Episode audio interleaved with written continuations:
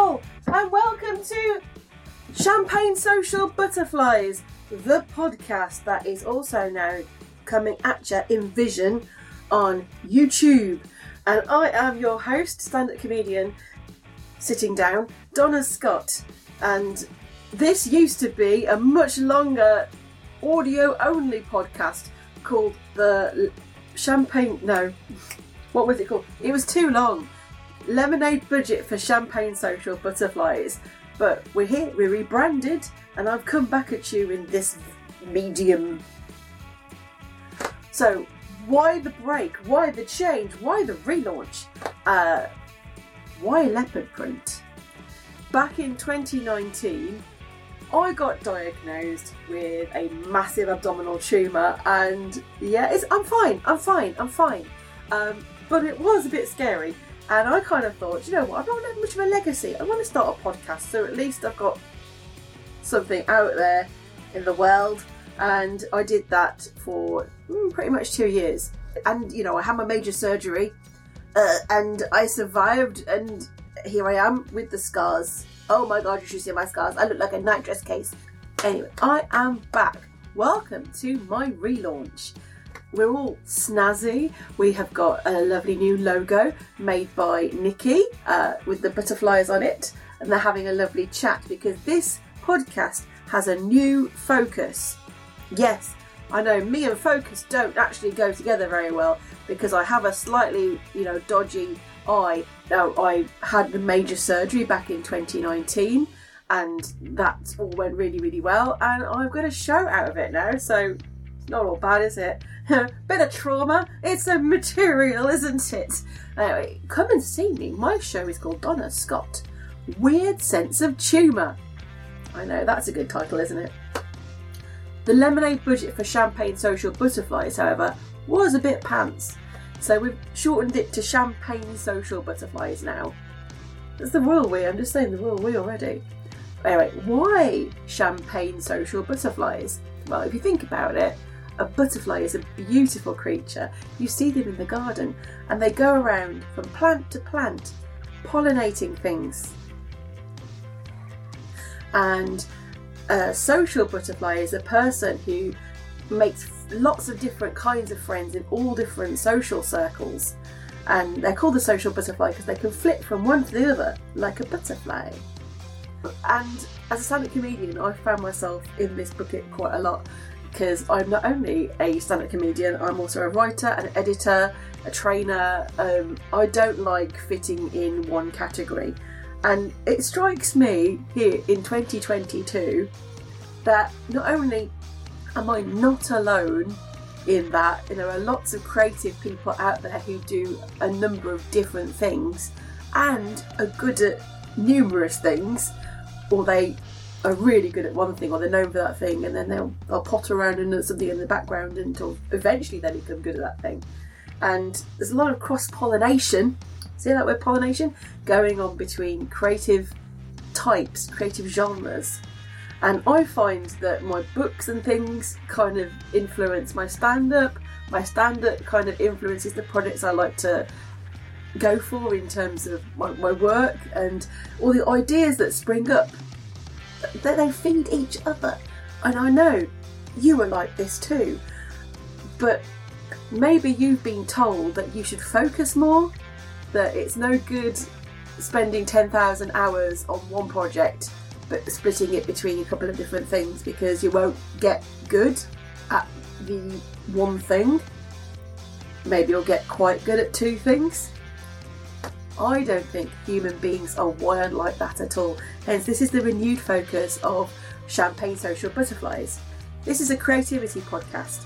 Whereas the other one was an aspirational podcast for hopeless people, I think in 2022 we are trying to have a little bit more hope and a little bit more more inspiration rather than aspiration and get there by our own means we'll get to what we want to do under our own steam and never mind what anybody else thinks just do your thing so that is my renewed focus and i'm going to be speaking to lots of creatives who maybe are known for one thing and then become known for another thing or who find that the kinds of things that they're into feed each other in a delicious, orgasmic way.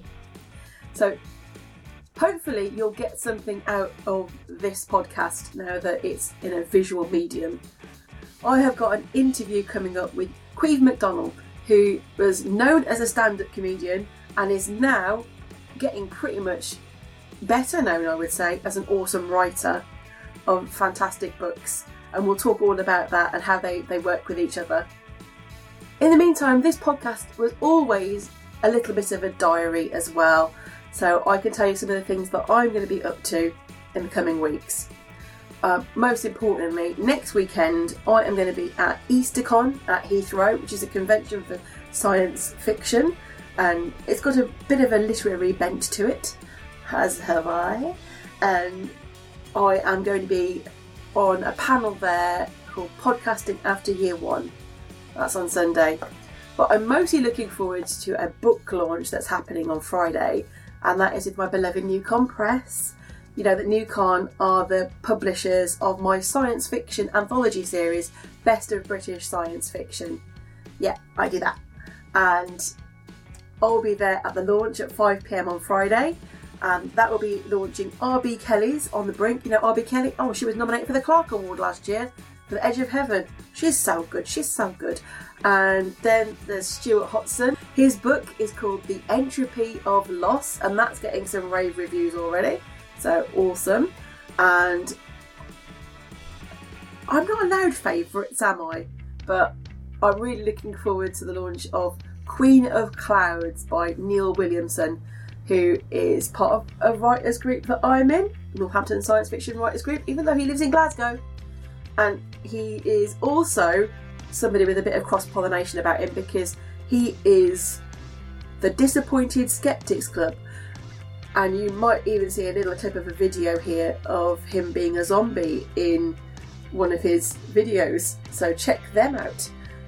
But I'm looking forward to Queen of Clouds because it's in the same kind of universe as his previous novel, The Moon King. It even got featured in BBC drama Hinterland. They had to ask permission, they put it on their coffee table and everything. It was like, ah, really cool.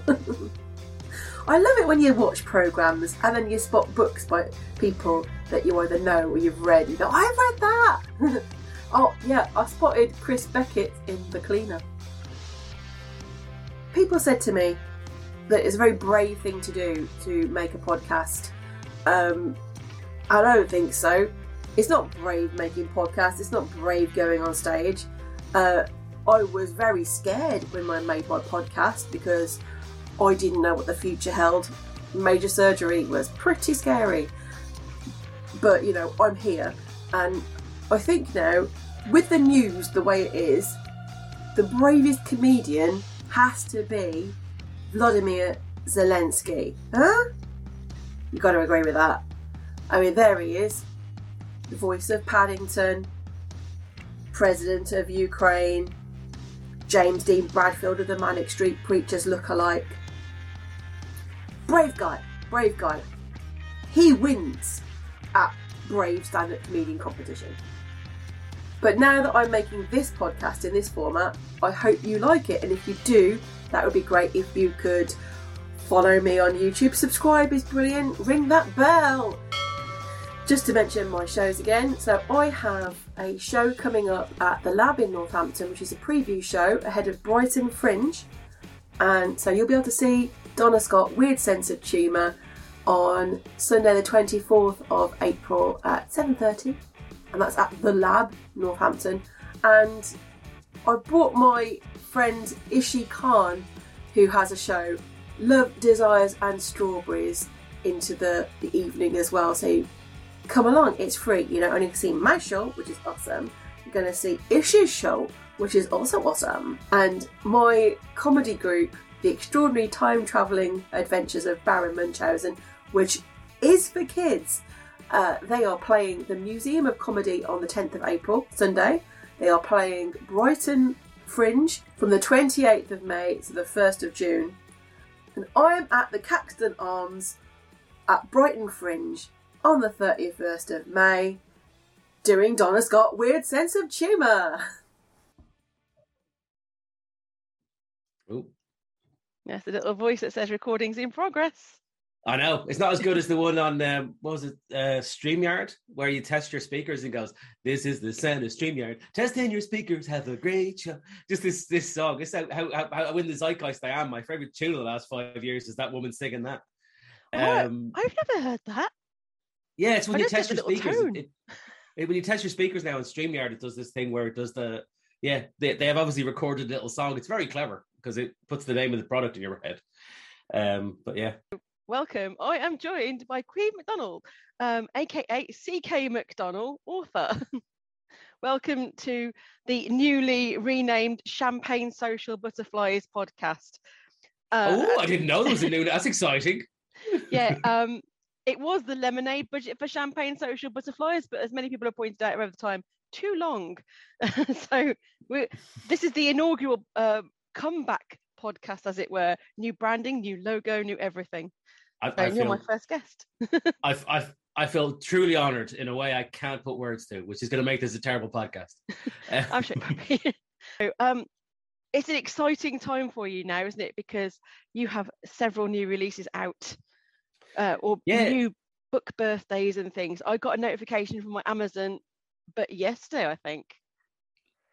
Uh, no, it's it's yeah, thank you. It's it's a bizarre thing where because because basically most of my books uh, they kind of all started off us doing them independently, and then the Strange Time series, which is the one is by C.K. McDonnell, is with Transworld, which is part of Penguin Random House, um, which is so it ends up like um, I ended up having two books come out in a month, and people are like, "Oh, you're writing very fast." You go, "Well, one of them was written a year ago." It's just that's the way these things work. Um, but yeah, it is a bit. It's always a bit um, weird when they sort of come out close together like that. But that was just kind of happenstance. The greatest thing then is, and it's people mean it in a nice way. But if anyone's listening to this who does this, you need to stop doing it. Where I've had people regularly read the books on the day of release, like they literally read them that day, um, and then go, "Oh, it's great. When's the next one coming out?" You're like, "Just wrote that one. That one took ages. Don't, don't, don't like, uh, like it's not going to be next week. Just you know, it takes a while." Wait i must say you, you're quite good at getting them out regularly, though, aren't you? Your, your books, that is. Yes, I was going to. Well, uh, to be honest, and, and the other meaning of that question is also applicable when I've had a few drinks. Um, but yeah, no, um, I think I do sports fairly regularly, um, which I think is kind of important. The great thing about doing it yourself is you don't have to stick to a schedule because basically, if you do traditional publishing, um, great as it is in many ways, it's kind of on a, it's a sort of one one every year kind of schedule. Whereas with the other stuff, you can kind of do what you want. I mean, I basically in 2020 we were supposed to go on, on holidays and stuff, like literally almost two years ago, exactly from when we're recording this. Um, and as we all know, things started to go a bit wrong in 2020. Mm. Um, and I ended up because we had a holiday booked, then we are supposed to be going somewhere else, and I was supposed to take quite a big break, and because I just finished a book, and I ended up writing another book um, because we couldn't do any of that.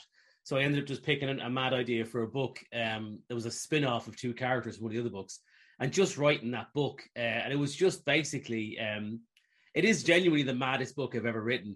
Weirdly, it's kind of set in the more real world. Like the the Stranger Times books are kind of paranormal Mm. but the, the other books are technically crime thrillers. Um, but the one Welcome to Nowhere that I wrote was the mad one. Is I basically just came up with this idea.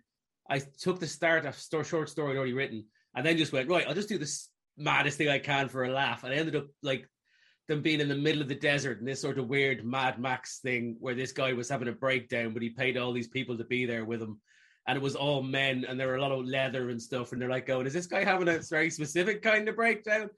and it was all like the, my the idea I loved most in it was uh, I came up with uh, an alternative history museum where they had all these incredible things that like moments in history that these rich people had managed to buy, um, like the, the Lewinsky dress um, and uh, all these different things that were all sort of moments in history, which was a was a was a cool sort of weird little thing. But yeah, I, I, the advantage of being your own boss, which wasn't the question you asked, is I got to do that weird thing and just bring out a book nobody's expecting to happen and just have it have it go off on one, which was, was a lot of fun that way. Yeah. Well, that's pretty cool. Yeah, I mean, I, I'm I myself. I've got them. I'm juggling lots and lots of jobs myself, and part of the uh, the, the nature of my podcast is all about focus and uh, sort of. but um, as something I, I'm not able to do very well is is the focus and honing down into into one thing so I, i'm very much admiring anybody who who has the focus to write an entire book um, over the time when we're all going a little bit crazy especially um, but um, another the, the, the, points of my, my podcast is, is to talk about influence and creative influence so one set of creativity um, like one talent and how it might influence another of your talents and the reason I picked you as a guest is not only because I love your books, and uh, yeah, I said to my husband, by the way, he wanted me to pass that on. We've been listening to this charming man. cool. Reading it as well, but listening to it. And so it's been amazing. But because when we first saw you, it was on stage. Um, oh gosh, I think it was when we were dating. So many, many years ago. Uh, you were um, in Birmingham. I think um, you may have been supporting Will Smith no, I think. support Will Smith. Um, yeah. The people I supported on tour was always Gary Delaney and Sarah Millican. And then it was this in the Glee or anything, or it might have been on the same. I, I don't think I've done think, many gigs with Will Smith. I think it was the station. Ah, God, that is God, that is a long. God, if it's that long ago, yeah, that might have been because I haven't seen Will Smith in, in uh, but that is a long time ago now. Yeah, blimey, that would have that might have been my first ever trip to Birmingham. You know. Well, there's a first time for everything. I, I, went on to live there for a couple of years myself, and, and Gary had a, had a flat together for a few years in Birmingham. Magical yeah. times. yeah. So yeah, you were primarily known as a stand-up for many many years and quite popular yeah. on the circuit. Would I say? Made made a living uh, back when that was a thing. Yeah. So you're not doing stand-up anymore, as I say. You've been uh, an author primarily for a few years.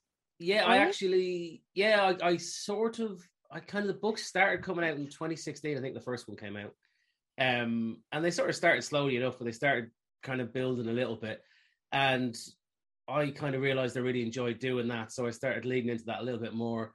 And um, the way things sort of worked out, then I was kind of on the circuit for uh, quite a long time, but then I started basically I was supporting Gary Delaney and Sarah Millican on tour, which are brilliant um, brilliant things to do. So much so that it's kind of hard to go back to circuit gigs, where you basically get used to people turning up to theaters to actually just watch what's on the stage and not chat to their friend. Um, so yeah, they they were kind of so I ended up doing more and more of the supports, less and less of the sort of day to day circuit gigs, and then June I think it was 2019. I retired. Uh, my last ever gig was the stand in Glasgow supporting Gary um, Delaney um, on his tour, which was a lovely way to finish it because basically Gary had been my housemate. We, I met him on my sixth ever gig when I was about to give up. Like I can literally, it's weird to say, I, I can remember the moment convincing myself to go to my sixth ever gig because I was the first four, the first one went well, next four went terribly, and I was going to give up, but I, I, went to one more just to do it, and I bonded with him at the back, uh, spotting was a competition spotting the stolen gags that the bloke who won it was were doing. We were able to tell each other where they were from. Um, and then yeah, me and Gary became good mates. We ended up sort of when he gave up and I gave up. Uh, I ended up getting a TV writing gig, and he just was going full time on stand up. Uh, and we ended up living together um, in a terrible, terrible house, terrible apartment in, in Shepherd's Bush before moving to Birmingham, then Leamington Spa, and then we we um, we eventually parted ways when we both got women, uh, essentially. Um, but yeah, so um, yeah, but I, I, I, uh, I don't know what. Sorry, I, I, I, feel like I've rambled entirely on this question. But yes, um, I did live in Birmingham for quite some time along my my many travels. But yeah, sorry, I gave up. Um, that was a question. Sorry, yeah, but I gave up in 2019 basically because the books had really taken off by then. Um, and I think weirdly, I got the traditional publishing deal for the Stranger Times in the week, if I remember rightly. Yeah, it, it came through the week I was retiring, which was weird. Uh, but it was as, as, as, I remember Gary at the time saying, "That's probably a nod from the gods saying that you're doing the right thing." So yes. yeah. Um. So I'm, I'm a person who has, has given up many, many times and then started again. I can't give it up. I just say 2019, that was very, very shortly before the pandemic. And yes. that is a kind of no time.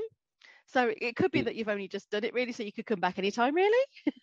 Yeah, well, as, as Gary's thing was, this is probably the greatest piece of comedic timing you've ever had in your career because you retired right before everyone else had to give it up anyway. Um, but yeah, no, I've, uh, people always ask me about, are you going to come like, oh, you come back, you get bored, you come back. And honestly, I don't. Um, I mean, Jinx touch wood. Um, I think it's because I know it's not that I don't love stand up. I absolutely do, and I love watching, and I'm really excited to go and see. I'm actually going to go see Gary and Sarah's tours, the new ones, the next couple of months, which I'm really excited about. But um, when I think of it, I just think, oh, it's a long time on the motorway. And then every time I was on the M6 recently, I just sort of went, oh, I can remember when this was like four times a week. Um, mm. It's just that's it. It's just the travel, and I'm sort of getting a bit older now. So I'm like, now my travel every day consists of I'm currently sitting in my office at the back of my garden, and my travel consists of walking down the steps in the back of my my garden and walking across the garden into my office. And to be honest, I'm fine with that. Um, so I like I, your I, office. Say, yeah, I'll thanks. Yeah, I mean, never say never, but I think um, there's no immediate. I might get the urge to, I don't know, do an Edinburgh show or something, but I'll probably be so horribly undercooked if I do that. Um, having said that, I have done like live launch events. I did it my first lot because my first book came out. The first Stranger Times book came out in the pandemic, um, which means it couldn't do all the stuff in bookshops and stuff where it should should have been doing. So we got to do the first live author event. They got to go into bookshops and sign books and stuff. Only really um, last month, actually, yeah and uh, that was great. It was really exciting to do an event, and I, my friend Phil Mealy came in, and we we had a questions and answer session. It was great. So I kind of really enjoy that side of things. And as the wife said at the time, said you, you can see you've probably missed being on stage just by how much you were excited to be answering questions and generally fooling about on stage with Phil a bit. So you never know, but I've no current plans to go back. Okay, for now. for now. It was more because I think honestly it was a focus thing. Because you say about focus, it was a focus thing where I just sort of felt like um my focus is on the books, and I felt like I my stand up. I was a bit worried because I went, I don't want to be the guy who turns up and does the same jokes two years after the last time you saw him. Um, you know, especially if I'm supporting Gary and Sarah on tour and they're doing Charlie a new hour and a half. So um, I think it was part of it was I just didn't want to feel like I was taking up space when I wasn't putting the effort in to stand up as much as I would have done normally. So that was a it was it was a focus thing as much as anything. Much as I enjoyed, you know, traveling around with my mates and having a great time. That is, I, I'm going to say like this this side of the pandemic, it's it's not as good because it, it, there's there's no money there's no more money in it and there's all the motorways are shut so there's that so you're probably yeah, best off but I wanted to talk about the creative influence you see so mm. um, um, how do you feel that having been a stand up all this time has helped you, if it has helped you, with being an author? Um, I think it's helped in a couple of different ways. Um, first off, the kind of creative side of it. Um, because my books are, I mean, they are there is still humor in them. So this, you know, this it's a strong element of the books. Um, I've talked before, but it's the truth. I remember my first book. Uh, we hired an editor. I, lo- I was really lucky. I just basically looked out. I didn't know who the guy was. He's a gentleman called Scott Pack, who's actually a, quite a big figure in British publishing. He, he's kind of used to be the head guy at Waterstone and stuff. He now works as a as an independent um, editor and does various different things. He basically just kind of does stuff he I likes. I know who that is. Yes. yeah, he does, but, but it's great. But he does, he does, he does stuff that he and, and he kind of, I kind of got him by accident. We sent him a sample. He was interested, so he agreed to do it. Um, but his great note on the first, the, A Man at One of Those Faces, which was my first ever book, was near the end, one of the final chapters. He said, "You see this joke here, and this joke, and this joke, and this joke." So I said, "Yeah, they're all good jokes. You need to lose all of them because we've got to the point at the end of the finale, and he basically said, um, "You've built these characters up. We care about these characters. We care about what happens to them. You don't need to be putting jokes in there because they're in proper danger, and we want to be focused on what's happening." And I think what was interesting with that is it yeah. taught me that because, to use a golf analogy, the like being funny has always been the, the club I go to. Uh, that's my my go to thing in social situations and everything. Even when I was writing the book, it's the go-to thing. And his thing was, you've already been funny plenty of other places in the right way. You don't need it here. You need to trust the writing and take it all out, which he was absolutely right about. And it's the best note I ever got. And I've, I've always been very conscious of it since. Um, but I think generally, because I get annoyed, people, I know people hate this when I get asked a lot about how I write funny stuff. And the honest to God answer is I kind of don't.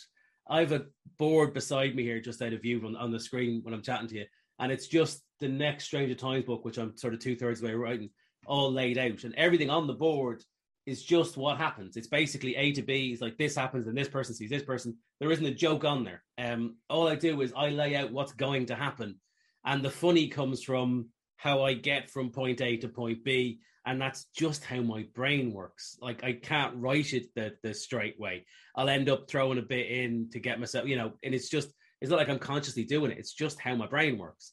Um, mm. so I understand that. So I just let my brain. I don't worry about what's going to be funny. I just let my brain do what it's going to do, and generally it works out in that direction.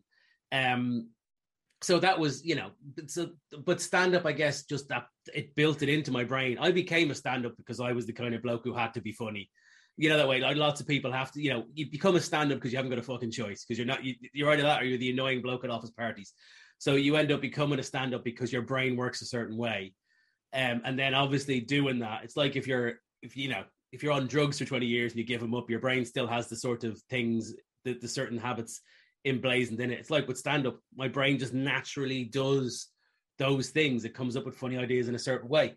So um, I guess it stand up trained my brain in that regard, and I just sort of let it go. Um, so that's on the creative side of it, how it helped. Uh, on the other side of it, a couple of ways it helped in practical terms, where um, the fear of failure thing and the imposter syndrome and stuff, I had that a lot in stand up. Almost everyone does. It's a natural thing to have. And then I was also writing TV and I had that and stuff as well. The biggest thing I had when I started writing books is fairly early on, I managed to kind of get over the imposter syndrome thing that probably crippled me as a stand up and stuff. Where, and it's because I've been through it before. You know, like, I, I guess I managed to learn from the mistakes where I didn't second guess myself and, and, and um, you know, I just trusted in, in what I could do. Mm. Um, and and that helped an awful lot because I just I had the confidence that you know, and then people like the books and there's a feedback loop where I'm very lucky where we have we have really super fans who my wife is now working full time for our publishing company, and she answers all the emails every day, and she gets like seven or eight emails a day on average just from people saying how much they like the books. Um, which she doesn't even show me anymore because she's, she's basically her attitude was if, if if it looks like I'm having a particularly bad day, you need an ego boost. I'll, I'll send you a couple of emails, but I'm not going to tell you people saying nice things about you because you'd be insufferable. And she's dead right. Um, so you'd be like, "What's the tally this week?" yeah, just yeah. I don't need to be. You know, no one needs. No one needs that kind of. It's not healthy. But um, the other side of it as well is um, stand up. As you know yourself, just makes you tougher. It just tough. It gives you a thicker skin. Because you know somebody saying, I mean, my, again, I'm generally very lucky where my views have largely been lovely. But somebody being um, a bit of a dick on Amazon or whatever, if I see that review, I've had blokes pounding the doors of fucking cubicles I was inside to tell me how crap I was. It's kind of, when you've when you've gone through that, it's really hard to worry about somebody writing something on Amazon. So the great gift stand up gave gives you give me as well is that I'm not easy to intimidate, or you know I'm not going to ruin my whole day because someone said something bad about me. Yeah, so, so it's it's giving you a tougher skin. Stand up yes. has, and um, but it works differently because yes, you can be funny, but you're not focused on the you're, you're focused on the story but how are you finding with us like being able to sort of like compartmentalize the creative process from anything else you're doing in your life? Did you find that stand up helped you do that that with with it being a writer? Um i don't know if it's i mean i guess with stand up you did have to sort of you get used to kind of it doesn't matter what's happening you have to put on a brave face and go out and do your do your stand up and stuff.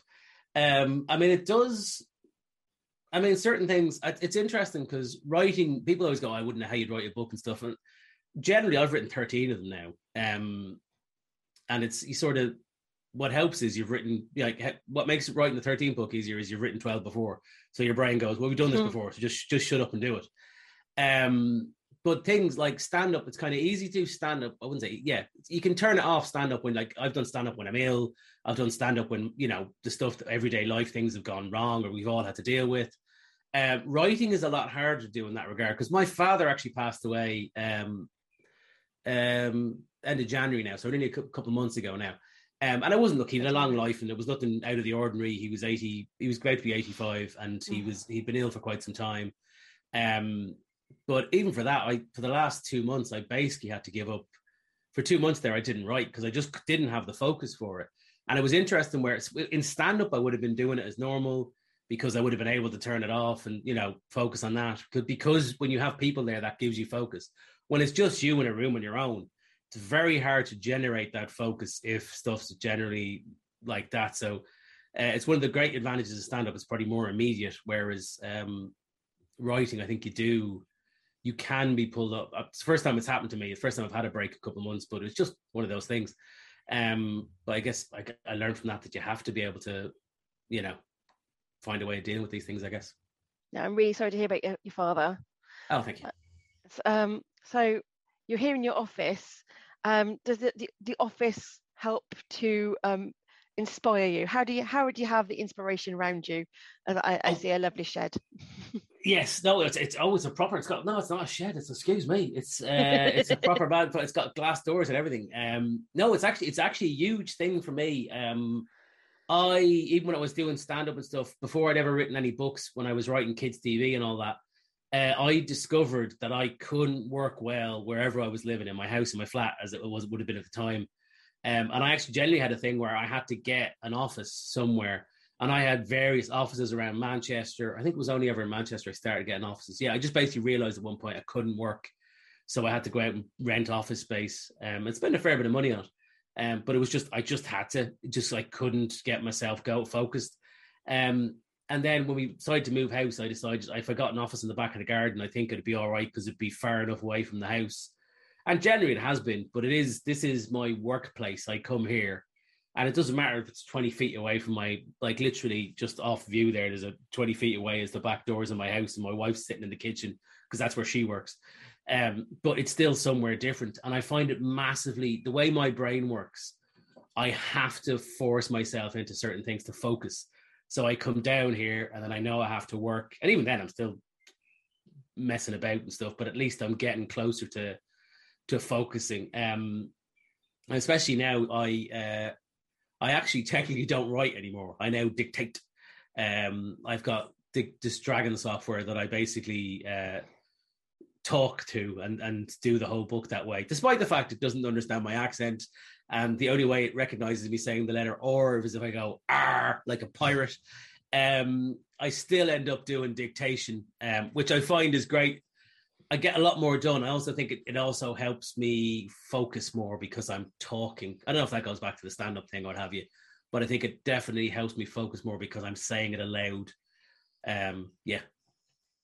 I must admit, even though I've, I've done I, I find it kind of difficult to do that um, because I know you're not the only author I know who uses Dragon, and um, some people that they can get so many books out because they're gonna, yeah, I'm just just talk this book through, and I'm like, well, I'm like, uh.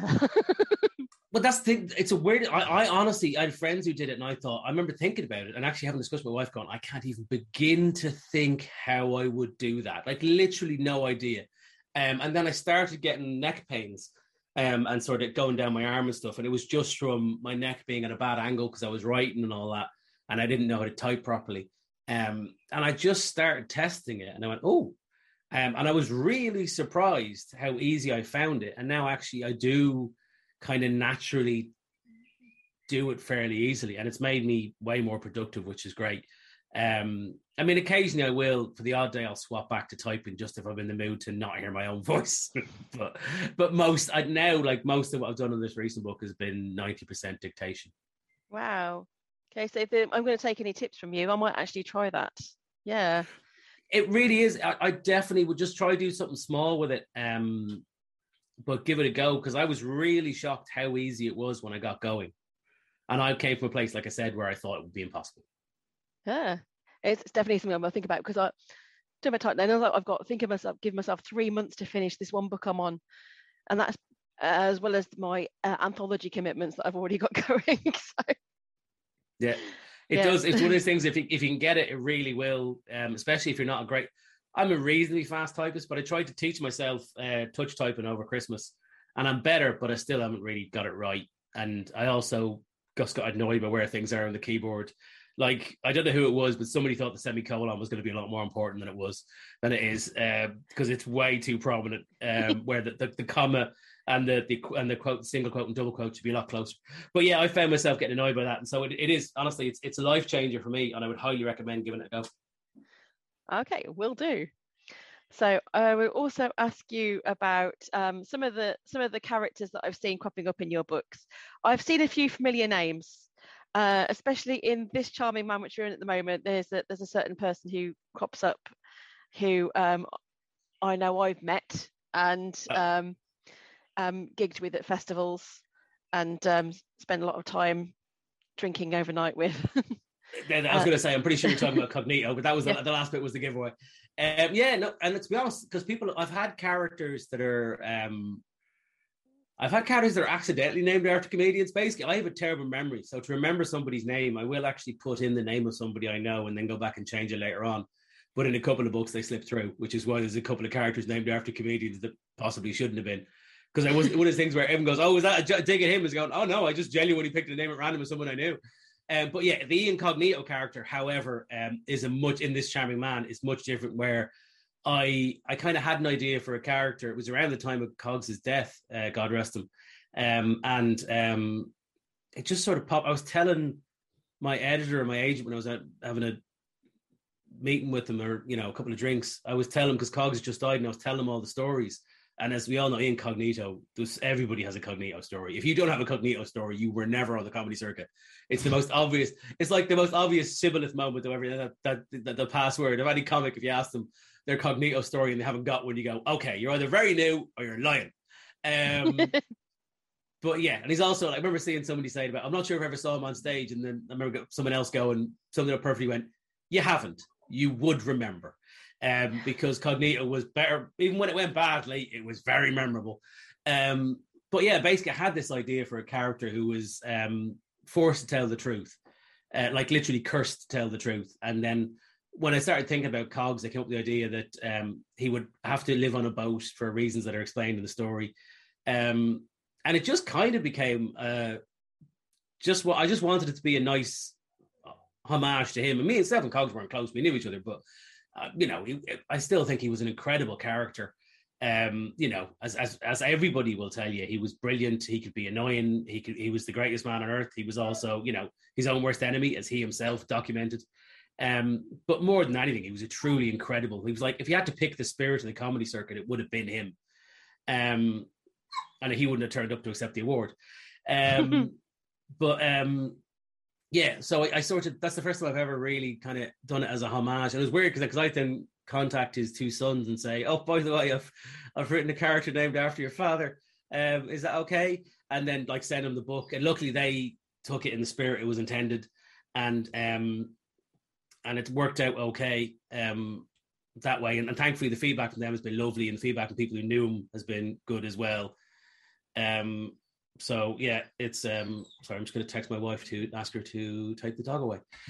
Um you can hear whining that's I'm afraid the dog wants to come in because he's heard my voice now and he wants to come in and get I saw him, I saw him in the background. oh, he, he's probably he's quite possibly uh popping his head up. Yeah, don't worry. He'll he'll soon get a bit of chicken and forget all about it. Um, um, there's not a day goes by I'm not training somebody when a cat's tail doesn't suddenly appear in my face. You know what I mean? that's the cat again. I'm recording this. Never mind. Have a video with a cat in it and a cat's so, hole. if anyone heard any strange noises, that was my dog whining, not anything else. In case you're wondering. I, I did um, notice that homage, and it's I thought it was very well done. So oh. it's lovely. But of course, the the Stranger Times series has a lot of supernatural elements to it. Uh, so the, uh, the, Strange Times, if anyone uh, is not aware, is is um, a newspaper uh, presided over by um, a, a, a, more larger than life character called Bancroft. And we see it from the point of view of Hannah, who uh, comes to work there. Um, and she's kind of fr- a little, little, not so much fresh behind the ears, but is that a phrase? Um, wet behind the ears. Wet behind the ears with a fresh perspective. Um, but she's like a, a, um, a recent divorcee, well, about, about to be divorcee from a from a, from a, a well-to-do marriage, as it were, and trying to escape all of that. And um, what she comes to work with is the Stranger Times, which is um, a, a, newspaper in a in a church, which it investigates the weird and the wonderful and the strange. And um, I, I, particularly love the, the snippets that you you put in the book books for the oh the articles, the articles. Yeah. so, which are, are, quite hard to write by the way because it's genuinely hard because they're basically it's basically thank you very much. Well, it's, it's basically the Fortean Times kind of thing, a, a, thing dedicated to like as you said, reporting the weird and wonderful around the world. So the articles kind of had to be sort of like those, but sort of silly. But the thing is, some of the news, a lot of the news is so silly, even before like never mind the last couple of years. It, a lot of the news is so um out there, you can't make something more ridiculous than it. So it actually becomes quite difficult to come up with something that's like you can't make a pastiche of something funny, um, almost. So yeah, they're quite challenging. They're a lot of fun to do when you get them right, but you do like you do have to keep. Uh, I actually had a weird thing with that where um, I tried to. Do you remember all the the the the five G panic where five G was co- was causing COVID and all that nonsense? Yeah. Um, I tried to do a spoof of that and I thought I'll, I'll try to take basically a technological advance in like a couple of hundred years, last couple of hundred years, whatever, and pretend at the time that they were saying this stuff was ridiculous. And I came up with trains, and I was trying to come up with funny stuff people thought trains were causing. And it turned out at the time when trains started being used in the real world, people actually thought women couldn't go on them because their wombs would explode. Um, like that was a thing that people thought. They had all these. Th- like, that was more wacky than the stuff I was coming up with, trying to come up with this sort of ridiculous thing. And it turned out that real life was more ridiculous than the stuff I could I could imagine. Um, well, as somebody with an exploded womb, you know, it happens more often than you think. yeah, but it's not a train related. It's not because of train travel. Is my point. Anyway. Who knows? Who knows? Who knows why okay. I grew a one stone tumor? I could Oops, be in. I, I could be in your one in, stone in thing.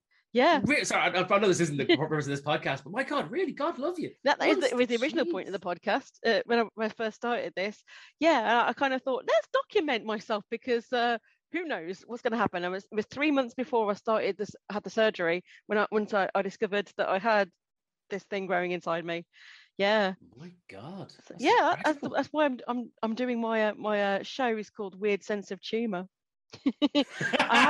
Fair play. That is a good title. That is a very good title. You know, if anything, it's material. I mean, it's an awful lot of material, but it, you know, a, yeah, there are easier ways of getting material. But yeah, fair play to you. That's certainly a unique angle. Incredible. Yeah, yeah, yeah. That was my womb. Exploded. Crikey. Yeah. So you know, there you go. don't don't really know what to say next. Um...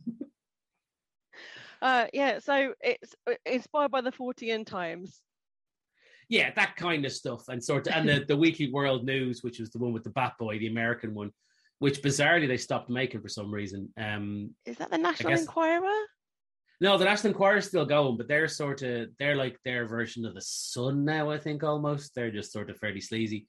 Um, whereas the w- Weekly World News was just um, bizarre stuff like. Um, I mean, pick any animal, any famous person, and them having a child. I like, oh, you know, anything like Bat Boy was the was their was their favorite one. It was like Bat Boy was one they came up with. It was this kid which was half I don't thought it was half human or half bat or had very strong bat-like characteristics. And then they were like, Bat Boy was meeting the president. Bat Boy had an affair with Hillary Clinton. Bat Boy was in space. Bat Boy was on the moon. Bat Boy was like, and it was all these things where they just did it, and it was just stuff they'd made up. I, I'm fascinated to find out more about that publication because I don't know where it ever came from, and then it disappeared again. But it must, I'd imagine it's probably going back to people getting very, very stoned somewhere in America. I'd imagine that's something to do with it. I bet even money comes from San Francisco. Um, right, all the, the origin of all that. yes. so anyway, because it's um, it's got sort of like a little bit of bit of weirdness about it, a little bit of uh, uh lycanthropy. Is it lycanthropy? Yeah, there's a bit of lycanthropy, I suppose. There's, there's definitely vampires. Yes. yes yes. uh, and um, demons and all of that. Yes. You've got kind of like a, a definite um, sort of outre about about it, which would um, then fit into the alternative kind of uh, literary fiction. So I'm thinking, have you ever considered doing any conventions? Because I go to loads. I have. I'd like to. I mean, it's one of these things where it's. I think we'll probably see because I know I'm going to. Bizarrely, I'm going to Germany this year to do um, some book things and stuff. Um, and I certainly would like to do conventions and stuff because uh, I'd imagine it'd be great crack. I, I, I went to Comic Con in um, bizarrely on my honeymoon. Uh, went to Comic Con in Florida. I think it was Orlando, yeah, somewhere down that way where it was just on near where we were. And myself and the wife went, "Do you want to go?" Was, yeah, and then we're actually because we hadn't got tickets, we were queuing up for like three hours. And like I was an hour in, I was going, "Let's just go." But my wife was like, "No, we're here now." It's like we're in the queue. We're staying in the queue because I was like, "Let's just leave." no, we're in the queue. And then we, went, we eventually got through it, went in. Um, and it was fascinating. They're a great place. I remember wandering around and seeing all the, they're, they're, all wonderful little, as you know yourself from doing them, all the, the, the, the, uh, what you call it, um, there's a better word for dressing up cosplay. There we go. Yeah, lots Uh, of cosplay. Yeah, all the cosplay and stuff, and then going around. And there's like, what's quite cool is they've got quite a lot of independent like artists and stuff who go and do all those sort of things. So um, yeah, I'd love to do them. I'd love to do them at some point. I know there's a big one in Manchester, so who knows? Who knows? Hopefully that'll be in my future. yeah, I must say I've never been to an actual Comic Con. Uh, all, all the many many years in which Oh. I've been doing things like this, I've never gone to a Comic Con. They all seem to be timed when I'm doing other things. Um, Oh. But yeah, I, I've go. Um, this year I'm going to ChillerCon, which is a horror, um, the Dracula Society convention, and um, I'm going to spend a day at EasterCon and Sci-Fi Weekender, FantasyCon, probably BristolCon as well. Lots of Cool. conventions. Yeah, because yeah, there is there is a lot of them now, isn't there? I remember seeing a list recently because there.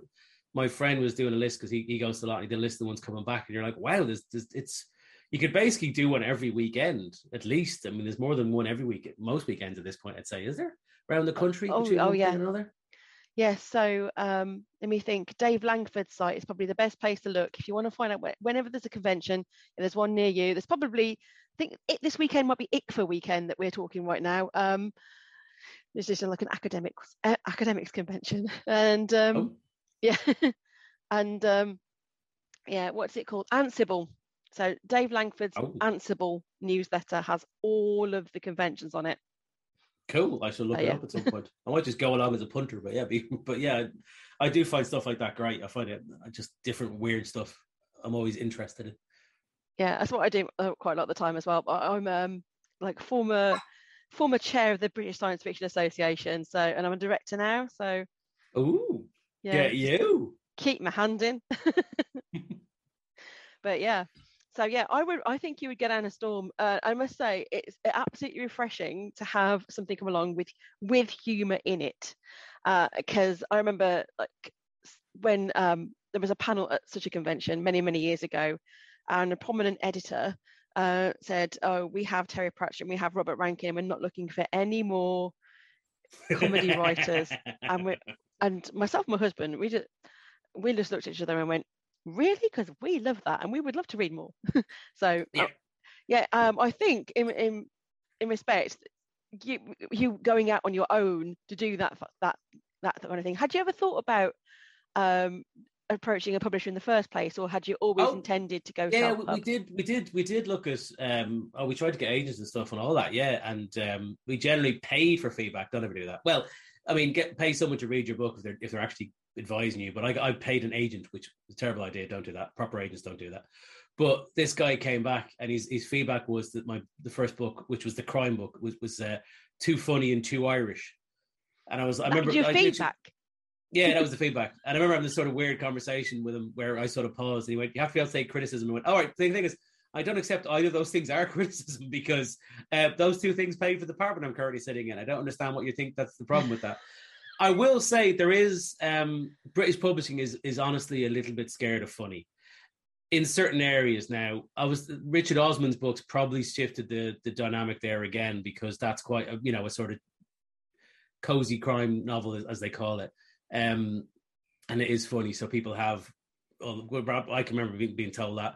So when I did, I did the Stranger Times to do something different because basically my other books, um, ironically, my other books are basically too successful that um, traditional publishing. There's no point in having a conversation. They would never give us any kind of deal that would make it sensible for us to take it. Um, It'd be like literally, you know, you've got a machine in the corner that pops out money you're not going to sell it to somebody else because they, they offer you like I could just give you some money now, and you go, well, this thing just prints money. Why am I no? Um, because when you when you get your thing going yourself, which you can do, it's you know it's tricky, obviously, but it makes sense to keep it yourself. But we we wanted to do something different, um, and we did got we got quite a bit of interest. It's great. Weirdly, there was a proper. We got a few publishers interested over here, and it eventually got sorted out with the with deal, which we were very happy with. And we're working with Transworld, um, which is particularly good for me because that's Terry Pratchett's publisher um, who's my all-time idol. Um, so now you're saying like we've got them, we're not looking for any more. Tr- Transworld are now looking for more, um, but it did take them a long time before they they don't they haven't. I mean, they were saying they literally haven't had a funny fantasy, which technically is what I qualify as, since Terry Pratchett. I think it was probably just because it was, but now there's been such a big gap that it, it I guess it's kind of people aren't assuming this is something. And it, yeah, but to go back to the thing, um, yeah, they are a little bit scared of, of funny in British pu- publishing, but I think that's changing. Because it was one of those things where I don't know what like was one of those things where was I remember asking my agent going, is there some big publishing deal they gave out to someone for funny books before that it didn't work? Like, is there what is the thing that has caused this to be conventional wisdom? And he actually couldn't tell me. He was like, I don't honestly, I can't recall anything, and he knows a lot of these things. Um, but I think that's changing again. Um, but yeah, there is a, and bizarrely, the Ben Aaronovitch books um, are funny and they're great, great books first and foremost, and they're big here, big in Germany. I'm sure, bizarrely, Ben Aaronovitch being big in Germany is why I got so much interest in Germany, um, which is is interesting. I mean, he's a bit of a, you know, a tra- I think it was the, they honestly, I honestly do. I've never asked anybody, but I got the impression. I know he's big enough in Germany that that um, perhaps German publishers were like, oh, this kind of thing goes well here, so maybe they were seeing me as something in the same area. And the great thing about that is if you do go self-publishing, people don't understand this, I think is a big thing, is it doesn't close the door on other things, um, particularly if it goes well. If it goes badly, you can just put on a different name on it and then not tell people you've done it and it's fine. Don't worry about it. But if it goes well, um, it's great. It's a it's a positive boom because as well, bar anything else, it, it shows people there's interest in your writing. You get to learn by writing so much. I like if if I if my first book had been traditionally published, mm. I would probably now be maybe on my fourth book, fourth or fifth book. I'd still be working as a stand up probably, almost certainly. They wouldn't see, you know, whereas now I've got 13 books out. This is my career. I've written a lot more. I I, I feel I've learned a lot from doing that process. As you, you know, God, if you if you're not learning from that, you should stop. Um, and it's and then you know traditional book. And the great thing about it is um, people have this idea that traditional publishing is very inflexible in the way it does stuff and things, and in certain areas it might be. But they, I will say, they've been very open to the fact that I already have a fan base, um, and they've been willing to let me do things, certain things, the way I want to do them, because they understand that my fan base is there. Like, you know, and building a mailing list, which is a big thing of what I've got like a pretty big mailing list of like fifteen or sixteen thousand people now who are fans of the books. Um, and that's a great thing to have for your career because you literally send out an email and you can sell a couple of thousand books that day um, when a new book comes out. So yeah, you can you can take control of these things yourself. And I think traditional publishing, certainly the people I'm dealing with, have been good about that. They've understood by and large. There's always a bit of give and take that we are a hybrid author is what they call it, and it works really well mm. for us. And is it mainly through the the behemoth that is Amazon?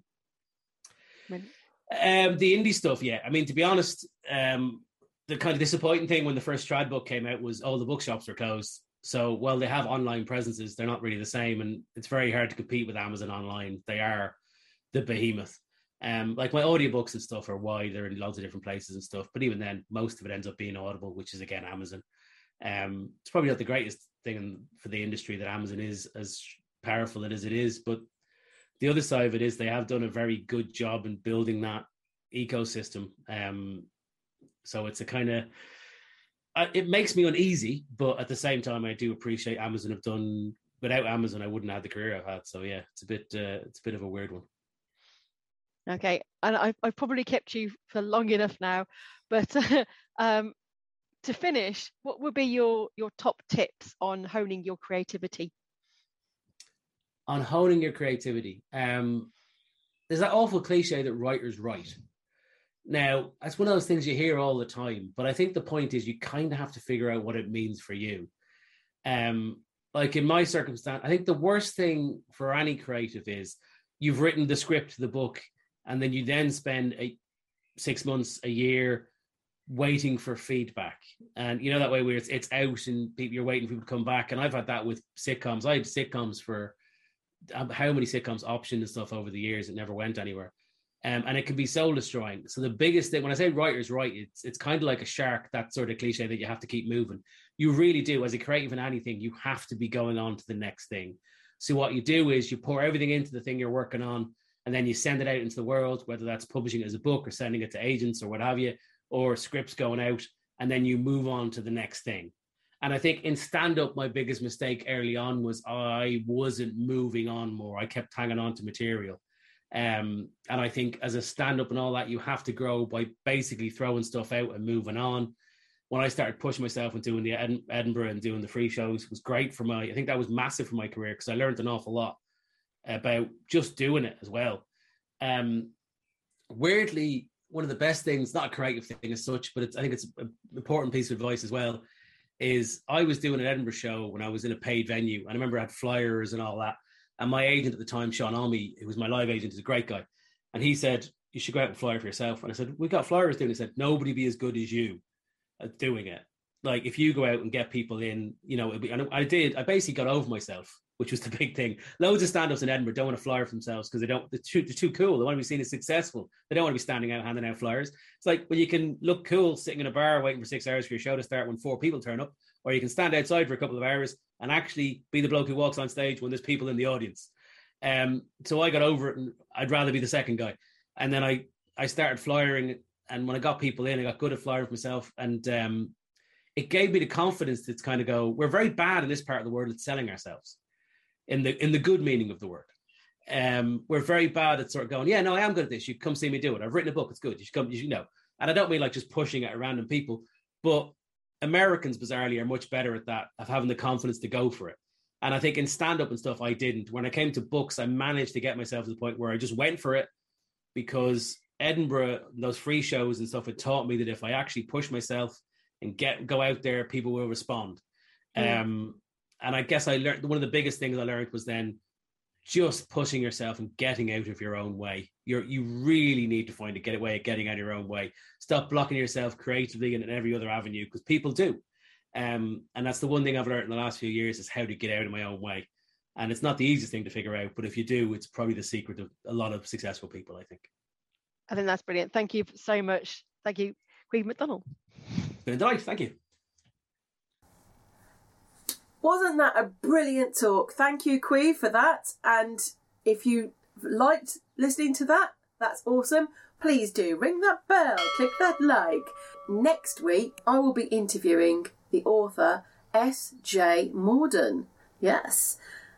See you next time. You have been listening to the Champagne Social Butterflies podcast or watching it. And I have been Donna Scott all the time.